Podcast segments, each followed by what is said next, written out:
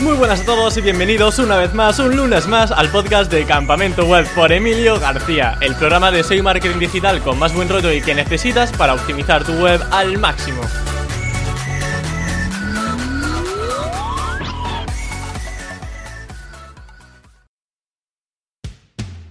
El podcast de hoy va a ser un poco atípico y es que entrevisto a uno de mis mejores amigos de internet desde que tenía 13 o 14 años.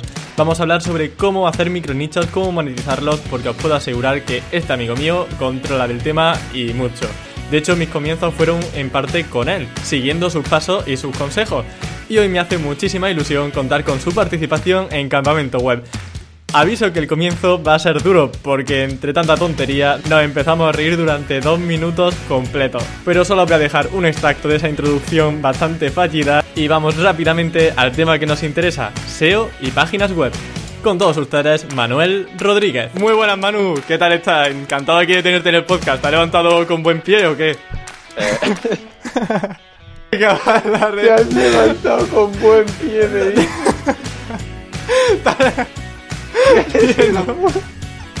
Te veo contento, tío. Te veo feliz. Me ha levantado con buen pie, tío. Va a ser, va a ser la peor entrevista de la no va a ser la mejor, tío. Yo creo que podemos dejar este comienzo ya y vamos ya con la, con la entrevista. Ah, bueno, venga, venga. ¿Te vamos. parece bien? Yo es que creo que no vamos a salir de, Sí, esta, sí, de esta mejor- introducción, ¿vale? Así vamos al lío. Y la gente es que, claro, no sabe quién eres tú, pero te conocí incluso antes de montar campamento web en Foro 2.0. ¿Tú te acuerdas de los años Sí. que teníamos, tío? Yo me acuerdo, ¿lo, ¿lo puedo decir? ¿Puedo decir tu primer proyecto? Hombre, sí, sí. Tu web de Animal Crossing, que la tenías Total. en Blogger. Yo me acuerdo, yo me acuerdo de En. Blogger todavía cuando te conocí. Cuando me conociste Ostras, pero si eso hace un huevo de tiempo. Hace, hace un huevo de tiempo. Sí, Ostras, sí. que es que no tenía, o sea, no podía. Era tan pequeño que mis padres no le quería decir a mis padres que iba a gastar dinero en un dominio, ¿sabes? Que a lo mejor eran 10 euros y por eso tenía el punto blogspot. Pero sí, sí, yo me acuerdo cuando la tenías en Blogger y todo.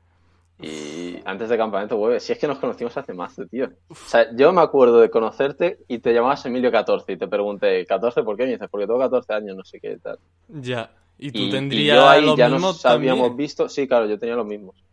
Claro. Y ya por entonces nos habíamos, o sea, ya habíamos hablado, ¿sabes? O sea, que quizá nos conocemos Sí. con 13 años, tío. Es una Bueno, tío, es que llevamos media vida ya. O sea, hablando por WhatsApp incluso y no me has bloqueado, es que tiene mérito, ¿eh? Me, us- me usas como lista de tareas, desgraciado. Bueno, Es me verdad, usabas, tío. acabé hasta las Digo, necesito no sé qué, o recordatorio de no sé qué, no sé los recordatorios, siempre. Era mi lista de la compra.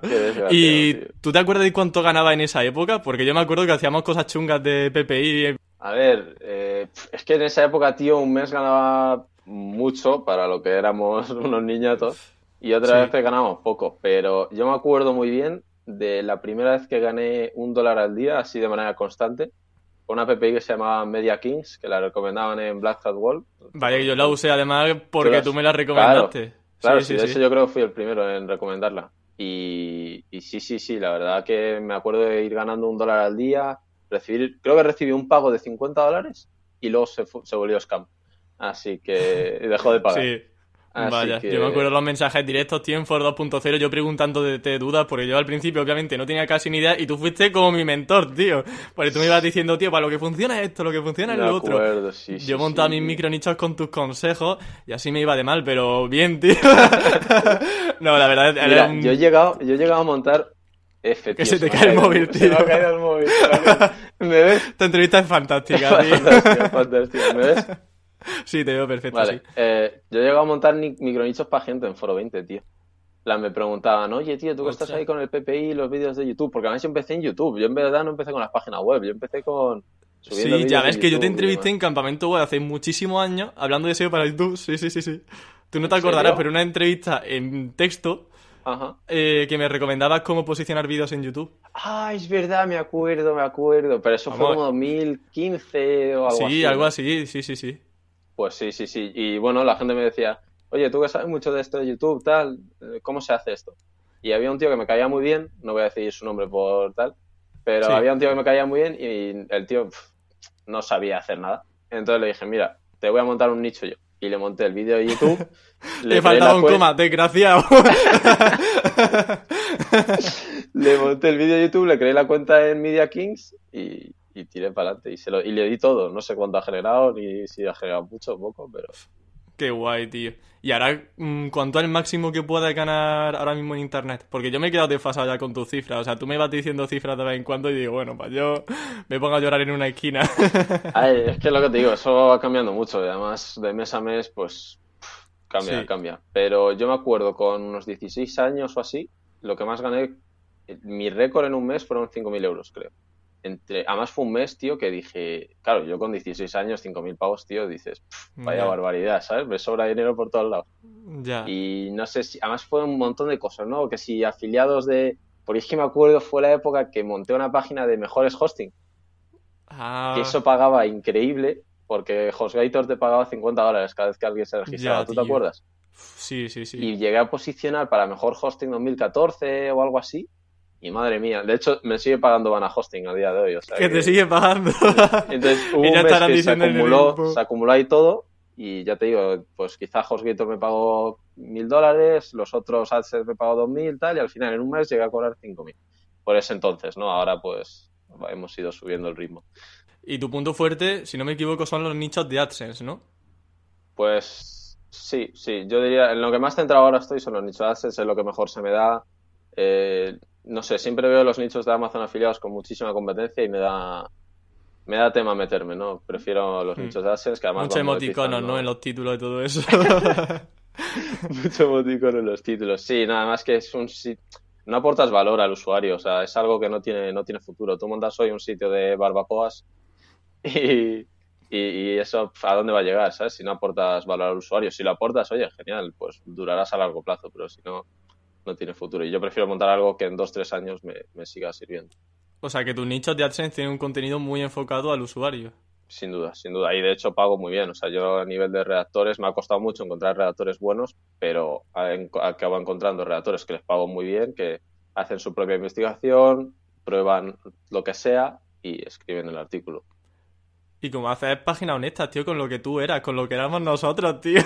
Tío, yo, siempre, yo siempre he sido honesto, tío. Solo que quizá antes de instalar el emulador de Android, pues se te metía un editor de fotos. ya, tío. La cosa, o sea, ¿cómo enfoca esas páginas de AdSense? Porque no sé si son del tipo, por ejemplo, descargar tal aplicación o si también aprovecha el tema de hacks de tal juego, trucos de tal juego. Pues mira, yo hace, hace años sí que estaba metido en todo el tema de descargar, sobre todo descargar para PC. Descargar, creo que fue Clash of Clans para PC. Vaya, si estábamos ahí en lo de para PC, estábamos los dos metidos. Los dos, estábamos, a saco. Porque claro, tenía buen CTR, tenía buen CPC, entonces para adelante, ¿no? Sí. Y, y, yo me acuerdo de Clash of Clans para PC que yo monté el micronicho, que creo que era Clash of Clans PC.net o .info o algo así. Y el primero siempre era Clash of Clans web o algo así y siempre está el, tío top 1. Y, y, bueno, y pues ahí empecé y al final lo que he ido ha sido pues ir dejando ese mundillo porque es lo que te digo, no son, no son cosas que vayan a durar, no, no son cosas que a Google le guste. Por eso te decía que me resultaba raro lo que comentabas de ver estrategia a largo plazo porque yo tenía una visión de tu perfil en micronichos de muy de descarga, muy de hacks, de trucos, que realmente tampoco algo Sí, no, hace, tres años, hace tres años seguramente sí me dedicaba más a eso, tres, cuatro años sí que me dedicaba. Pero justamente fue después de unirme a, los chicos de Actualidad Blog, eh, los cuales me has sustituido. compañero, sí. Que me metieron en la cabeza esa visión de largo plazo, ¿no? De quieres montar algo que te siga durando en cinco años, ¿sabes? sí. Lo dejé eso un poco atrás por nichos más white hat. Y en el caso de las temáticas son también call to click, es decir, son también enfocadas a temas de descarga y todo eso, o entonces ya va a temas mucho más informativos que no requieren, digamos, de por sí un, la interacción del usuario para que pinche en algún sitio. Pues justamente siguen siendo, siguen siendo un mix, ¿no? O sea, son sitios grandes, bueno, grandes dentro de lo que cabe para ser un nicho, y incluyen tanto contenidos call to click como contenidos informacionales, ¿no? Los contenidos informacionales te sirven para ir posicionando muy rápido, ir ganando visitas orgánicas muy rápido y luego ya puedes competir por las palabras más clave que quizá pagan mejor. Vale, ¿y cuántas URLs pueden tener tus páginas web? Así pues de media más o menos. Es que... no, son, no hay una media. No, no son estáticas, ¿no? son se actualizan constantemente, ¿no? Sí, o sea, yo quizá empiezo y saco 20 artículos para... 20 artículos que apenas están en competencia, ¿eh? O sea, yo no busco las palabras clave que sean fáciles de posicionar para ir estableciendo una autoridad. y, entonces quizá monto 20 artículos.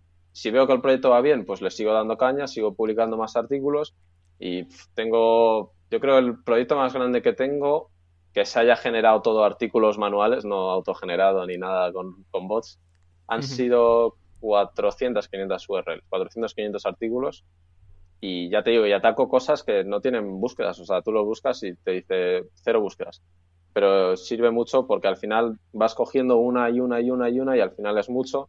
A nivel de Google le gusta mucho eso de que recibas tráfico por muchas palabras clave, no solo por una, y además diversificas, así que... Ostras, es que me explota la cabeza porque no he escuchado a nadie decir eso, que vaya por keywords, que lo busque muy poca gente, tipo lo que te salen siempre con 10 búsquedas mensuales, lo que te salga en sí, con 10 búsquedas mensuales. Tal cual, yo en vez de ordenar de más a menos, ordeno de menos a más y empiezo por ahí.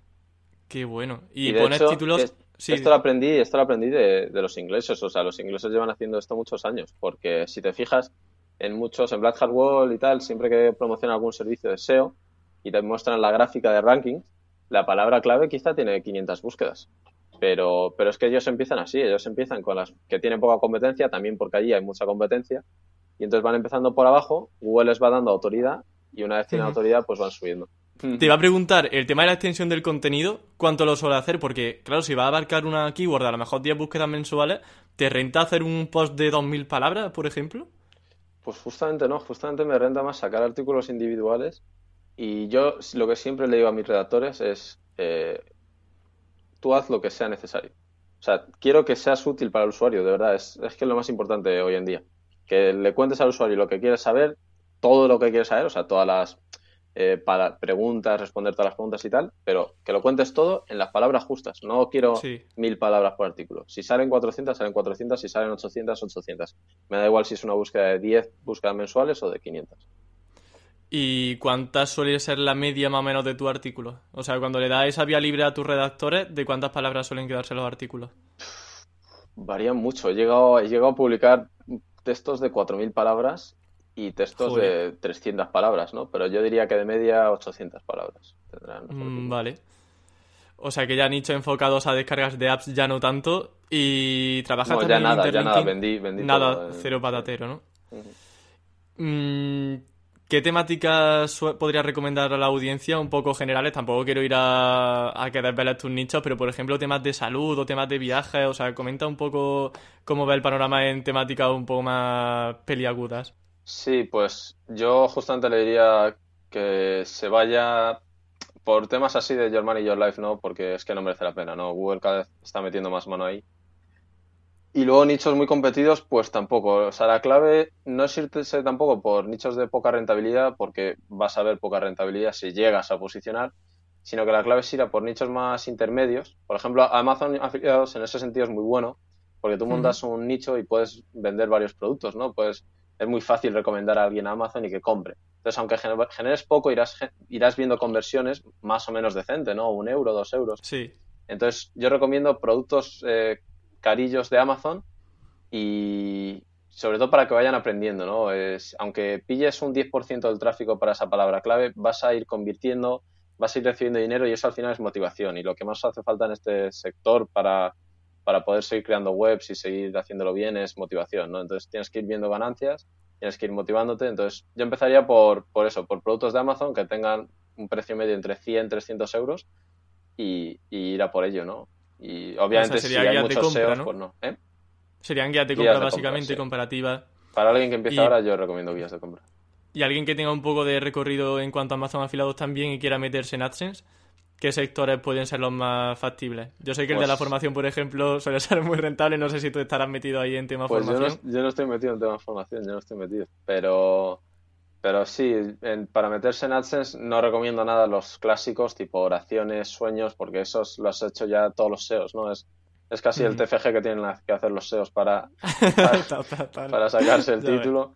Y entonces meterse más, pues eso, en nichos, yo diría nichos con tu clic, la verdad. Eh, no recomiendo descargas para PC porque ahora mismo es muy complicado. Eh, Google ha metido mucha mano en ello. BlueStacks está mm. posicionado para casi todo. Están los emuladores de Android oficiales y tal.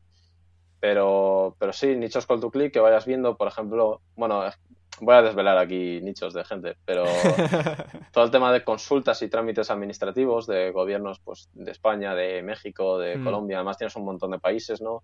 Cada, dentro Sí. de cada país tienes tu región.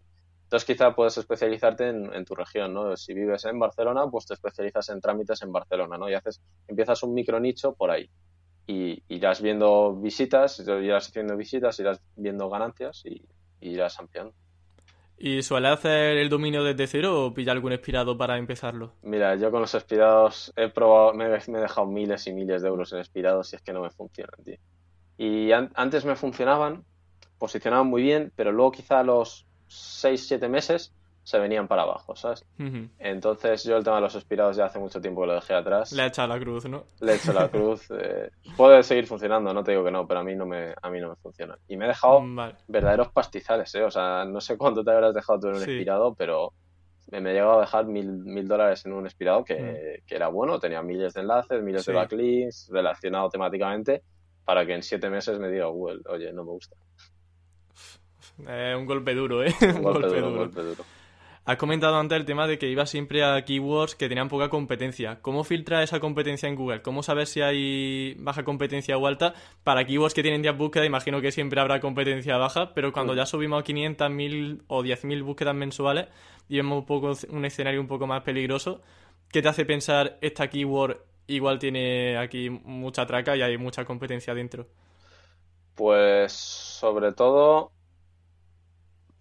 eh, yo es que no uso ninguna herramienta para eso. O sea, yo me meto, busco la palabra clave y, y la miro, ¿no? Miro el top 10, veo que hay, pues, es que depende del nicho, ¿no? Pero si hay sitios de autoridad, por ejemplo, pues yo me alejo. Eh, si hay muchos sitios de autoridad, o si, por ejemplo, tiene algo que ver con una marca, o Sí, digamos que si encuentras un sitio de otro SEO, por ejemplo, eso puede ser una buena noticia, porque significa que alguien ha conseguido romper en ese top 5, en ese top 3, con, con, con, con lo mismo que tú, ¿no? Con un dominio desde cero, artículos y demás. Entonces, si hay un SEO ya posicionado, es buena, suele ser buena noticia. Si hay muchos SEOs ya posicionados, olvídate porque alguien te va a superar en presupuesto siempre. Así que y trabaja mucho el interlinking dentro de los contenidos. Eh, pues mira, justamente eso no lo trabajaba nada hace años, pero, pero justamente empecé hace, sobre todo a raíz de lo de actualidad blog, empecé Sí. a, a ir yo manualmente, no, no, no usando ningún programa ni nada. Yo iba manualmente, iba artículo por artículo y veía, pues aquí puedo meter un enlace, sobre todo en los, en los artículos principales que más visitas reciben, porque al final son los que más tráfico van a redirigir, ¿no? Entonces, si Sí. había contenido relacionado, pues metía un enlace y, y lo trabajo. Ahora sí que lo trabajo mucho, antes no tanto. Mm, Es que además, a mí no sé si tener la misma percepción, el enlace interno es algo súper importante porque nunca van a restar, siempre van a sumar. Así que Sí. cuantos más enlaces internos relacionados puedas poner, siempre va a hacer que el flujo de autoridad pueda recorrer mucho mejor la web y eso, pues sobre todo tener la oportunidad de potenciar aquellas URLs que igual les falta un poquito para despegar y que con esa transmisión de autoridad interna, pues al final acaban despegando mejor. Sí, sí, sí, estoy, estoy completamente de acuerdo. Y luego optimización de WPO, ¿la tienen en cuenta? ¿El tema de velocidad web o lo tienen en segundo plano? Mira, mira, yo con el tema de WPO me estoy pegando una barbaridad. Me estoy haciendo ya casi un administrador de sistemas, de tantas tecnologías que estoy investigando. De, bueno, bueno, yo las webs la verdad es que las tengo súper, pero súper optimizadas. O sea, a nivel de cada, eh, o sea, analizo incluso el código HTML para ver pues qué peticiones están haciendo, precargar las peticiones por DNS, eh, juntar los CSS, coger únicamente el CSS que verdaderamente importa. O sea, eso de verdad lo tengo, lo tengo muy dominado, la verdad, le doy mucha importancia porque, porque es que es importantísimo, ¿no? La gente cada vez está acostumbrada a que los grandes, eh, como el mundo, marca, Amazon, eh, carguen en menos de un segundo y si tú no lo haces, pues es dinero que vas a estar perdiendo, ¿no? Increíble, eres súper white hat, tío. Es que me, me Sí, no, no, no, no, Tanta- yo- tu, tu vena Black Hat la has perdido por, por La he completo, ¿eh? perdido, la he perdido por completo. Eso culpa de, culpa de los, de los Nachos y Miguel. Que les mandamos un saludo de Le mandamos un al saludo equipo de actualidad blog. Sí, Sí, sí, sí, señor. pero me han convertido completamente. O sea, me me- no convertido, pero me convencieron, ¿no? O sea, de que, hombre, ellos llevan un montón de tiempo haciéndolo así y siguen estando ahí, ¿no? Y por algo es. Sí. Y, y, cl- claro, cuando tienes 16 años quizá te da igual, cuando tienes 13 años te da igual si mañana tu web va a dejar de estar ahí, ¿no? Pero cuando tienes 22 te, da- te sigue dando igual, en verdad, pero quieres tener algo para el futuro. Ya, totalmente.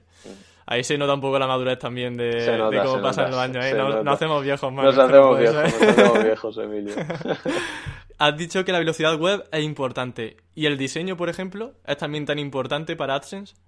¿Y para El- que el dis- posicione bien? El diseño es importantísimo para AdSense. Tanto el diseño como la velocidad de carga es importantísima porque obviamente eh, si la gente llega antes a tu sitio, eh, o sea, si puede entrar antes a tu sitio, volverá a tu sitio, se le cargarán antes los anuncios, no se irá la gente. Entonces, tanto la velocidad como el diseño son importantísimos para ganar con publicidad, con anuncios y demás. Sobre todo para que se distinga bien las partes del sitio, para dónde quieres enviar a la gente y demás. Pero a nivel de SEO como tal, yo creo que no importa. O sea, mientras tengas un servidor en cualquier empresa normalita que cargue normal, no vas a tener problema en posicionar. Yo creo que eso Vale. ya es más a nivel de optimizar ganancias que, que a nivel de SEO. O sea, yo no he visto mejoras porque un sitio cargue en un segundo y otro me cargue en tres. Hmm, Ok, pues vamos a tema de optimizar ganancias entonces. ¿Cuáles son esas ubicaciones de anuncios, esos tamaños, esos formatos que al final te salen más rentables dentro de las páginas web? Así, ¡pum! Pues te lo voy- suelto. voy, voy a hacer, voy a hacer un mega, un mega, ¿cómo se dice, tío? Un, un- como una Escapada promoción. bomba de humo. No, no, no, no, no, no, no, no, yo lo voy a Vale, contar, me, me igual, me estaba pero- asustando, digo, ¿no? No, vale, no, bien, bien. Como una promoción, es que en inglés sería shoutout, pero no sé en español. Como Una, promoción, mención. bueno, una autopromo. No, no ¿puede es, no es ni autopromo, no es ni autopromo, pero voy a hacer una mención a un servicio, no me han pagado ni nada, pero la verdad es que funciona genial. y Una yo- recomendación. una recomendación, sí, y solo que no me pagan. Vale, vale. Pero hay una empresa que se llama Ezoic, ¿la conoces? No.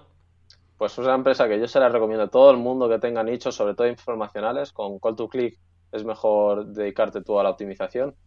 Eh, pero para los nichos de informativos, de tipo oraciones y demás, le metes Ezoic, eh, me pides el referido y, y ellos automáticamente te configuran la, te configuran la web, te meten un script suyo que lo que hace es que va probando muchas ubicaciones, muchos eh, posicionamientos de anuncios, muchos tipos de anuncios, tamaños, te prueba todo, ¿vale? O sea, te prueba todo.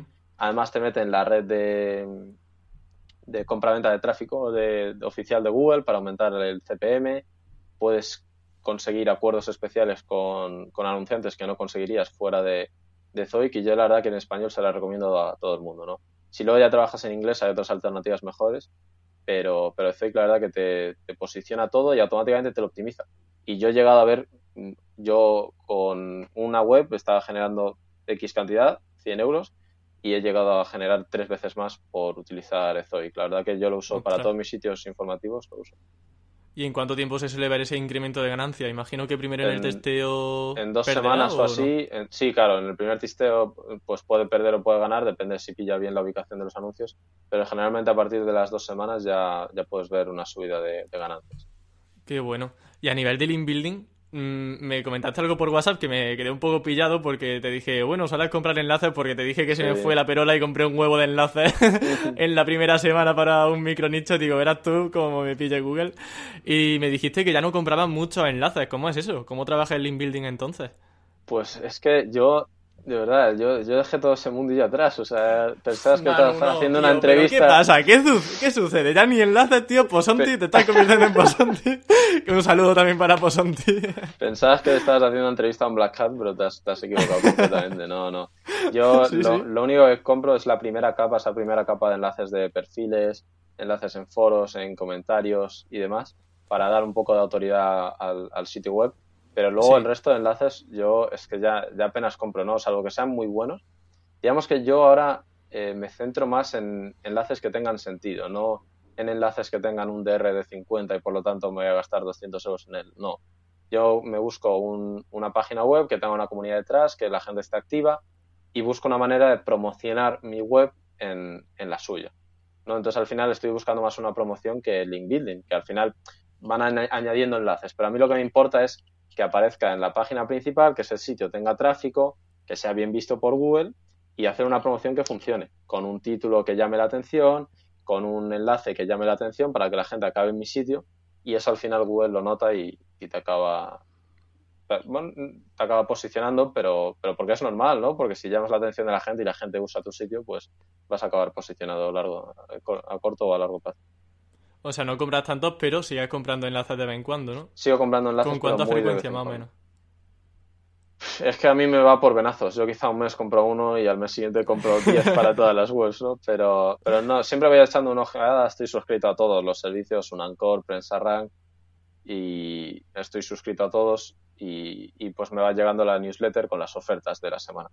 Y si Mm. veo algún sitio interesante, pues voy y, y compro un artículo. Eso sí, nunca, nunca compartido ni guarradas así.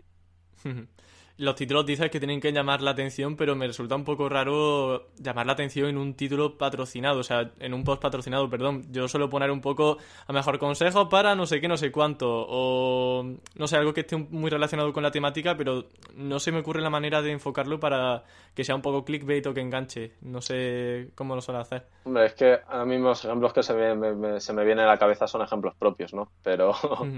Pero Si le cambiamos la keyword o algo, a lo mejor se te viene alguna idea. Sí, pues pongamos que estamos promocionando productos de bajar de peso, ¿no? Que Vale. es un mercado el que no recomiendo a nadie, salvo que sea experto.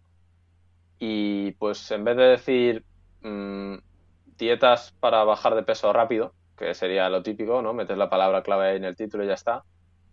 Pues pones eh, las siete dietas especiales del verano recomendada por los expertos. ¿sabes? Más Vale. a hacer como una mezcla entre compra de tráfico y link building, ¿no? Tienes que tener esa mezcla de conseguir gente y también que sea un medio de autoridad que te ponga un enlace. Por tanto, el enlace también, como decías que es importante que consiga tráfico, ¿sueles pedir a los medios que te lo pongan en primeros párrafos para que no te pongan el enlace casi Sí. al final del artículo? Sí, sí, sin duda. Suelo incluir, siempre suelo comprar varios, sea, compro un post para mí solo y suelo incluir varios enlaces. Uno siempre al principio y luego el resto, pues quizá páginas interiores o lo que sea, pues eh, en el resto de párrafos y al final. Mm, Vale. Em, te quería preguntar también si sueles comprar más tematizados o blogs temáticos. Perdón, o tematizados o de prensa generalista. tematizados el 90% de las veces. Pero también porque me- mis, o sea, yo me muevo en nichos como tal, ¿no? Entonces siempre conviene más eh, tematizados. Aunque he visto y estrategias de otros SEOs con los que he competido que han utilizado bien los medios de prensa para promocionar su nicho como si fuese una casi una empresa, ¿no? He llegado a ver eh, un portal que es muy famoso, bueno, muy famoso, muy famoso no lo es, pero tiene muchas visitas, que se llama, no sé si tú te lo has encontrado, en los de descargar para, en los nichos de descargar para PC, Ujú. Pues hay un, un SEO que montó una web con toda, atacando todas las palabras clave, ¿no? Descargar no sé qué para Android, descargar no sé qué para PC. Y el tío lo que hizo es que compró varios enlaces de prensa, tipo X web ha batido récord de usuarios. ¿Sabes? Como comprando un comunicado de prensa sin atacar ninguna palabra clave, simplemente como para hacer marca. Que eso también es algo que recomiendo mucho en el link building de la gente, trabajar la marca. Es importantísimo. El SEO del Ostras, futuro va a ser marcas. Esa, sí, sí, usar los medios de prensa como para lo que se usa toda la vida. Si es que en verdad los SEOs hemos tergiversado un poco el sentido de la prensa, ¿no? Pero Sí. esos comunicados de prensa que quieres hacer, ¿no? De mi empresa está batiendo récords o cualquier cosa, ¿no? Bate récords de ingresos, tal. Y tú estás Sí. consiguiendo enlaces de marca, pero no usar el enlace de prensa para posicionar y conseguir visitas y demás. Al menos yo te cuento mi estrategia, ¿no? Luego ya Sí. cada uno que haga lo que quiera. y No, no, me parece algo súper interesante, tío. Has comentado unas cosas que yo nunca había escuchado y la verdad que mola. Yo sabía que iba a estar guay traerte de invitado. Sí, Además, ahora subdelegas todo, ¿no? O sea... todo, todo. O sea, Todo, todo, excepto la creación de la gestión de las páginas web en WordPress y lo que es el venazo que me dé ese día, eh, yo, yo delego todo. Eh, por ejemplo, te digo el venazo porque ahora me está dando, y bueno, lleva dándome muchos meses ya por el tema de optimizaciones de velocidad y todo eso lo hago yo. También como sé programación y sé cómo funcionan los servidores y tal, pues puedo hacerlo yo también, no es algo que quizá puede estar al alcance de todo el mundo, pero yo me meto y me pongo a optimizar eso. Pero a nivel de y gestionar el WordPress, eso también. Pero todo el tema de redactar artículos, de mm, diseño gráfico, incluso programación, si tengo que desarrollar algún plugin o tal, todo lo tengo, todo lo tengo subcontratado, lo tengo delegado y la verdad es que tengo un equipo muy bueno para, para hacerlo. Eso de desarrollar un plugin me ha llamado la atención. ¿Qué tipo de plugins desarrollas? Pues me he metido mucho en el desarrollo de plugins últimamente, pero, pero bueno, pues es que eh, va un poco ligado a la línea de aporta valor en tus webs, ¿no? No, no sigas una... Es que muchos cursos te dicen, tienes que montar una web, subes 20 artículos, si eliges bien las palabras clave, posicionarás. Al final lo que tienes que hacer es aportar valor, de verdad. O sea, y por ejemplo, eh, te voy a poner un ejemplo muy, muy bueno. El tema de los números romanos. El nicho de los números romanos que tiene bastantes búsquedas, ¿lo conoces? Vale, pues en ese nicho en vez de sacar un artículo de los números romanos, operaciones con números romanos, sumas y restas, ¿no? De todos los números romanos y tal, pues una funcionalidad que le gusta mucho a la gente es calculadora de números romanos, para poder sumar números con números romanos. Entonces eso es algo que hmm. un medio informacional no va a tener, entonces tú puedes desarrollar un plugin que sea una calculadora con números romanos y ese tipo de hmm. cosas. Entonces tú la introduces y esa persona que entró una vez va a volver porque esa calculadora le sirve. Igual que hay una calculadora con números romanos, hay mil funcionalidades informáticas que puedes desarrollar para aportar un valor extra en tus, en tus nichos que a la gente va a hacer que vuelva, que busque tu web y eso al final todo va a beneficiar de, de cara a Google. Total, incluso en la web de trámites, que ha salido también la temática anteriormente, sí hay páginas que ya incluyen, por ejemplo, si quiere hacer un trámite de tal cosa, lo que hace es un embed o hacen un formulario a medida para que pueda hacer esa tramitación, ese trámite dentro de la propia web, dentro del propio micronicho. Entonces, pues nuevamente insistimos en eso, en la idea de ofrecer una programación a medida que le permita al usuario ver algo que no va a encontrar en otra página web y de esa forma vamos a tener incluso usuarios recurrentes. Claro, tal cual. Además, yo no tengo dudas que eso es una de las ventajas claves que puedes conseguir en cualquier nicho, con respecto a otros SEOs, porque ningún SEO va a dar ese paso de sacar, vamos, muy pocos he visto yo. Y además eso todo, eh, todo insisto, viene del SEO, del SEO inglés, ¿no? O sea, en ese sentido nos sacan años de ventaja, porque ellos tienen mucha más competencia, entonces tienen que esforzarse mucho más para poder destacar. Y entonces eso yo lo aprendí de ellos, de que veía un montón de utilidades en nichos, que tú llamarías nichos, pero cada vez son menos nichos y son más páginas web de autoridad casi, porque se dedican a un tema en concreto, pero te ofrecen todas las utilidades. No, no la ves y inmediatamente dices, vale, esto me está vendiendo la moto. No, casi que cuela, ¿sabes? Eh, para analizar esos nichos ingleses, imagino que lo que hacen normalmente es buscar típicas keywords que tú querrás abarcar, pero en lugar de buscarlas en español, las buscas en inglés, ¿no? Y ver el top 10 en inglés para ver qué está posicionando en otros países. Sí, justamente. ¿O lo, hace de otra manera? Sí, sí, no, justamente. Yo lo que suelo hacer es que cojo mis palabras clave. Eh, por ejemplo, si tienes la de trámites no nos sirve, pero para la de bajar de peso, por ejemplo, eh, tú la traduces al inglés, pones weight loss en el buscador de Google y vas, obviamente cambias la ubicación a Estados Unidos y vas viendo lo que hace la gente. Y verás que es que es, otro nivel. Es, es otro nivel y hay que aprender de ellos para poder tener ventaja en nuestro, en nuestro mercado. Qué bueno. Nos hemos derivado un poco de este tema de subdelegar eh, porque creo que había cosas muy interesantes, pero me gustaría volver al tema porque quería preguntarte sobre cómo encuentras esas personas en las que confiar y en las que delegar, porque creo que mucha gente también querrá delegar, pero dice, bueno, ¿y por dónde empiezo? ¿Dónde encuentro a esas personas que puedan ayudarme? Pues lo primero de todo, paga bien. O sea, no vayas pidiendo... Si vas buscando, quiero un redactor y le pago 50 céntimos por 100 palabras, vas mal. O sea, tú lo que quieres es eh, probar la mayor cantidad de redactores posibles, ¿vale? Yo me acuerdo que, es que eso, eso, era un infierno. O sea, yo solía comprar en Forobeta los artículos, vamos, a los redactores y demás, y es que eso era un infierno. Aunque te cobrasen unos 50 por palabra, es que era horrible. Tengo una experiencia muy mala con eso. Entonces, yo lo que hice para encontrar el tema de los redactores fue, fue irme a, a canales de Telegram, a grupos de Telegram de redactores y de copywriters, y pones ahí y buscas, oye, quiero busca un redactor para esta temática. Y entonces te llegarán varios. Y haces siempre un artículo de prueba con todos. Da igual lo que te cobren. Si te cobran dos dólares por 100 palabras, pues dos dólares.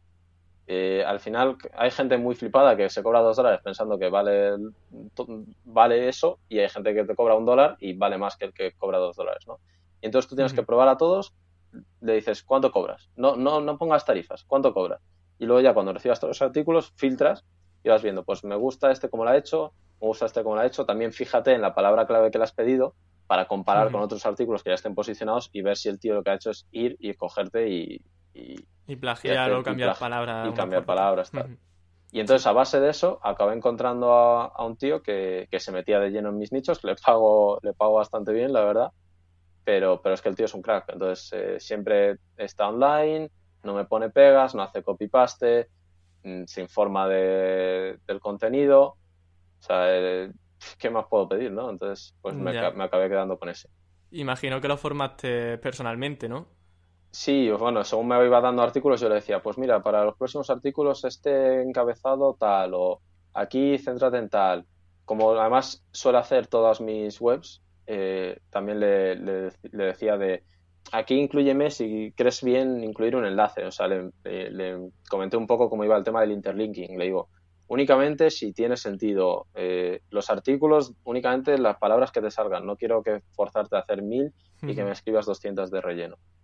Y eso para el ejemplo de, los redactores, ¿no? Luego, para el ejemplo de los diseñadores gráficos, hay muchísimos diseñadores gráficos buenos en Twitter. En Twitter, además, se, identifica muy fácil. Te vas a Twitter, vas pidiendo logos, vas pidiendo tal, y al final un tío te acaba gustando, acordáis un precio y ya para el resto de proyectos tienes a, esa persona que, está, que está ahí. Y al final así, pues poco a poco, redactores, programadores, eh, diseñadores gráficos, vas probando, vas filtrando, sin poner precios, que te lo pongan ellos y tú vas eligiendo según lo que, según lo que más te convenga. Y ahora mismo entonces, ¿cuánto le suele dedicar a la supervisión de nicho? Pues poquísimo, la verdad. No.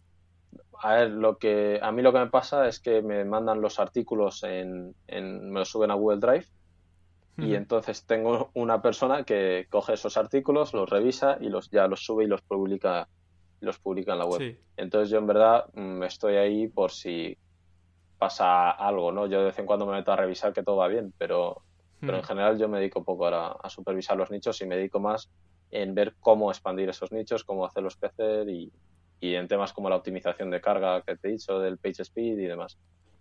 Qué bueno. Joder, pues Manu, la entrevista acaba aquí, es una lástima porque la verdad que me lo paso genial hablando contigo además aprendo siempre, macho, con 13, 14 años, con 23 y con 30 seguiré aprendiendo también. Así que bueno, muchas gracias ¿te, por... ¿Puedo hacer una pregunta? Sí, claro, hazme una pregunta, sí, sí. Ya que, ya que tú me has estado preguntando aquí sí, venga, ¿cómo, ¿cómo has llevado tú a nivel de...? Porque eso es algo que yo creo que habría estado bien también eh, haberlo hablado al principio, de cómo, cómo crees que has llevado tú el tema de trabajar tan joven en todo esto tema de webs a nivel de pues a nivel social, a nivel de familia, familia a nivel de amigos, ¿cómo, cómo lo has llevado? Mm. Pues creo que lo he llevado bien. O sea, ha habido momentos de verdadera frustración de decir, hoy no me da tiempo ya nada de estar súper agobiado, pero por lo general bastante bien.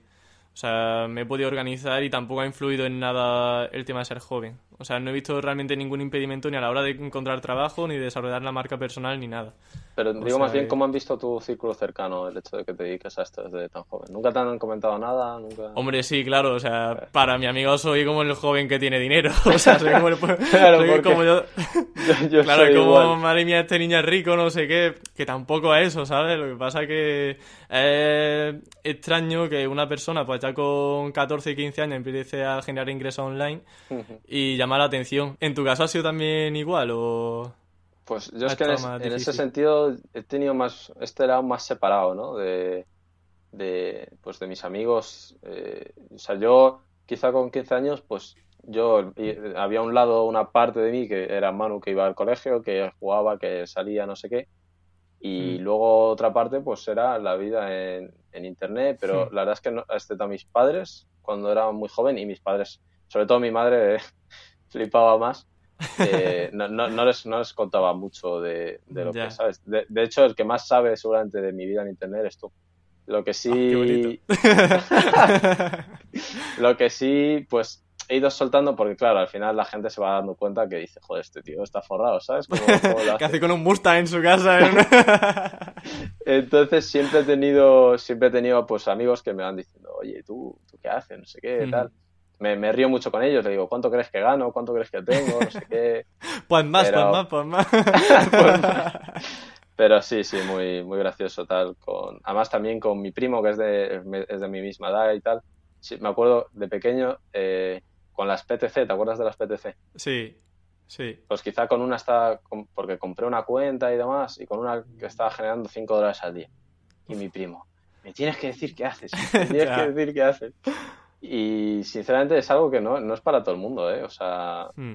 es algo que es como nuestro hobby al final. Yo para mí no lo siento como trabajo, es un hobby. Totalmente. Tú lo haces porque quieres y jamás a mí me preguntan mucho, pero tú, ¿cuántas horas trabajo? Y digo, es que yo no lo contabilizo como trabajo, o sea, yo me pongo y no sé cuándo hmm. acabo. Por ejemplo, ayer me acosté a las 4 de la mañana con temas de servidores, ¿sabes? Y me da igual, no es no lo veo como un trabajo. A ti no te pasa que te dicen tus padres, oye, o sea, mi madre dice que le da pena que esté tanto tiempo en el ordenador. y digo, pero pena ¿por qué? Si está haciendo lo que me da la gana, o sea, está haciendo lo que me gusta, ¿sabes? Tal cual, sí, sí. Eso, en, ese sentido, mi madre ya cuando vio un poco las cantidades que estaba manejando, me decía, bueno, tú sigue, tú sigue. tú sigue, si funciona, tú sigue. Pero sí, sí. A ver, también estamos aquí como si fuésemos Amancio Ortega, ¿sabes? Que somos unos No, no, no. Claro, pero que con nuestra edad es algo que llama la atención. cada vez menos. Es algo que llama la atención. Claro, cada vez menos, porque la gente ya ahora mismo con 23 años. Porque nos hacemos viejos. Y claro, ya somos unos viejales, pero en su momento era incluso más peligroso. Era más, era más raro, sí, sí. Sí, pero en el instituto y todo eso. Eh, yo, de hecho, lo que tú comentabas, eh, ganancias como tal, no se las llevo a comentar a nadie, salvo a ti. O sea, a ti sí que te digo, oye, mira, este mes lo he petado, no sé qué. pero pero a uno de mis mejores amigos, eh, por ejemplo, si le digo, oye, este mes me está yendo muy bien. Y siempre le tengo ahí con la incertidumbre, le doy además rangos, como en la resistencia. Ah, no, le dices tú cifras. claro, no le digo cifras, le digo entre esto y esto. Y el tío se queda ahí. Pero bueno, es un gran. Nada, tío, Manu, no sé si quieres hacer alguna preguntilla más o está todo ya correcto. Em, tío, ¿sabes que este vídeo lo van a ver, vamos, lo van a ver bastantes amigos míos? En plan, a raíz del tema este de, de, pues eso, de que nunca le dices a nadie cuánto ganas exactamente y demás. Claro, tendrán un montón de curiosidad, tío. Además, yo se lo dije, yo se lo dije, le digo, voy a hacer una entrevista con un chaval que es amigo mío de hace mucho ¿Lo hiciste por eso, lo de campamento? no, no, no, digo que, digo que se lo dije cuando, cuando te lo dije a ti. Dije, se lo voy a decir para que tengan ahí la curiosidad y se vengan a verlo. Entonces, mm. eh, seguramente van a, van a venir y. Y fliparán y, ahora serán más amigos tuyos, incluso. de, repente, de repente serán más amigos míos. pues cuidado, que cada uno pague lo suyo cuando salís de fiesta y todo eso, ¿eh? Que no sea tú el que invita. Sin duda, sin duda. Bueno, Manu, pues lo dicho, que muchísimas gracias por venir aquí al podcast de Campamento Web, que ha sido un placer. Ya sabes que yo llevo queriéndote invitar a Campamento Web desde que nos conocimos prácticamente y como siempre estás ahí en la sombra, pues es muy complicado. Así que agradezco un montón que hayas dado el paso a, mostrarte aquí públicamente, a hablar de una forma tan transparente de tu ingreso, de cómo trabajan las páginas web, porque eres una inspiración, estoy seguro, lo eres para mí, estoy seguro de que lo va a ser para muchísima gente. Muchas gracias, Emilio. Nada, Manu, a ti. Venga, hasta luego. Adiós.